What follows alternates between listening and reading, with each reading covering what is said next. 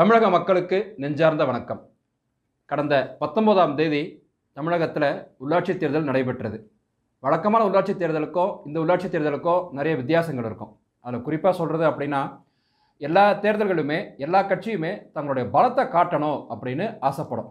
ஆனால் இந்த தேர்தலில் மட்டுமே இப்போ இருக்கிற ஆளுங்கட்சி கடந்த சட்டமன்ற தேர்தலில் எப்படி அவங்க கூட்டணியில் இருந்தாங்களோ அதே கூட்டணியோட சிந்தாமல் சிதறாமல் இந்த தேர்தலை சந்திக்குது.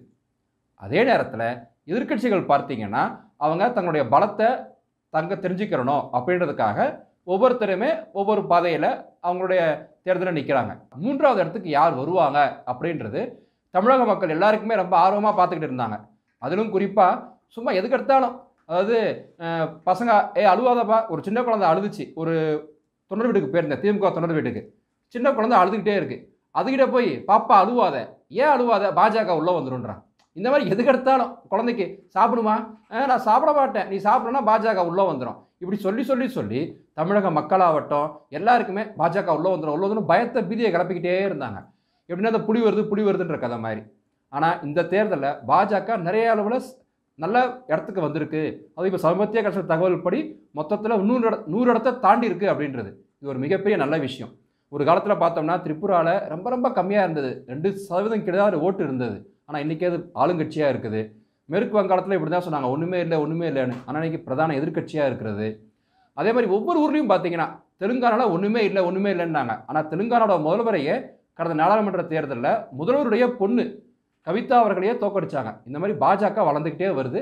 அதுக்கு ஒரு உதாரணம் தான் இப்போ தமிழகத்தில் நடந்த தேர்தல். மத்திய இணையமைச்சர் எல் முருகன் அவர் பேரை சொன்னால் இந்தியாவில் எல்லாருக்குமே தெரியும். ஆனால் அவருடைய ஓட்டையே இன்னொருத்தவங்க போட்டாங்கன்ற ஒரு சர்ச்சையை நம்ம வந்து பத்திரிகையில் படித்தோம் தொலைக்காட்சியில் பார்த்தோம்.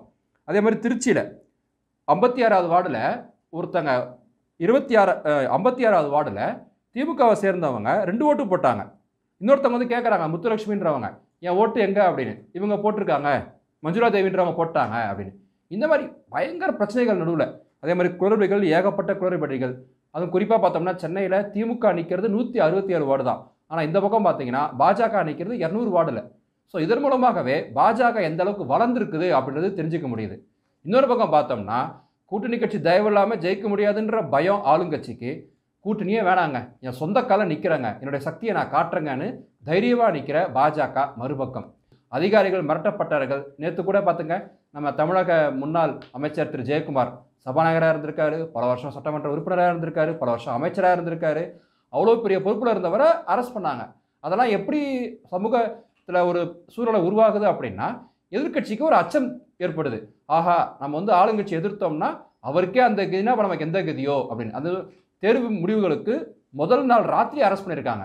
சம்பவம் நடந்தது பத்தொம்போது. அந்த ரெண்டு நாள் சும்மா இருந்துட்டு முதல் நாள் ராத்திரி அரெஸ்ட் பண்ண வேண்டிய அவசியம் என்ன? ஒரு பயத்தை ஏற்படுத்தலாம். இல்லை இன்னி கூட பண்ணியிருந்துருக்கலாமே. இந்த மாதிரி ஒரு பயத்துக்கு நடுவில் எப்படி ஒரு சிங்கத்துக்கு நடுவில் ஒருத்தன் வாழ்ந்தான் அப்படின்னா அவனுக்கு எப்படி பயமாகவே இருக்கும். அவனுக்கு வேறு எந்த விஷமும் தேவையில்லை. பயந்து பயந்தே அவன் செத்துருவான். அப்படின்ற ஒரு பதற்றமான சூழ்நிலையில் நடந்த தேர்தலில் பாஜக நல்லாவே பெர்ஃபார்மன்ஸ் பண்ணியிருக்கு அப்படின்றது தான் பரவலாக இப்போ நமக்கு வந்துடக்கூடிய தேர்வு முடிவுகள் காட்டுது. அதுவும் குறிப்பாக பார்த்தோம் அப்படின்னா இரணியல் மொத்தம் பதினஞ்சு அங்கே வார்டில் பன்னெண்டு வார்டு பாஜக ஜெயிச்சிருக்கு. தொண்டர்களுக்கு ஒரு நம்பிக்கை வரும். நம்ம மூணாவது வந்துட்டோம் அப்படின்னு. இது வரைக்கும் இல்லாமல் மூணாவது வந்ததுனால இந்த மூணுலேருந்து ஒன்று ஏறுறது ஒரு பெரிய விஷயம் கிடையாது. அது பாஜகவுக்கு நிச்சயமாக இது ஒரு பெரிய உத்வேகத்தை ஏற்படுத்தும் அப்படின்னு தான் சமூக பார்வையாளர்கள் கருதுகிறாங்க இந்த தேர்தலில் ஒரு நல்ல படிப்பினை ஏற்பட்டிருக்கோம். திமுக அதிமுகவுக்கு மாற்று ஒருத்தங்க இருக்காங்க அப்படின்னு மக்களும் அங்கீகரிச்சிருக்காங்க. இன்னும் வரக்கூடிய தேர்தல் முடிவுகள் மாலை வரை வந்து கொண்டே இருக்கும் நீண்டு கொண்டே இருக்கும். இன்னும் நிறைய வெற்றிகள் பெறுவதற்கோ வாய்ப்பு இருக்குது அப்படின்னு நம்புகிறோம் நம்ம தொடர்போல இணைஞ்சிருங்க. சந்திப்போம். சந்தோஷம். நன்றி வணக்கம்.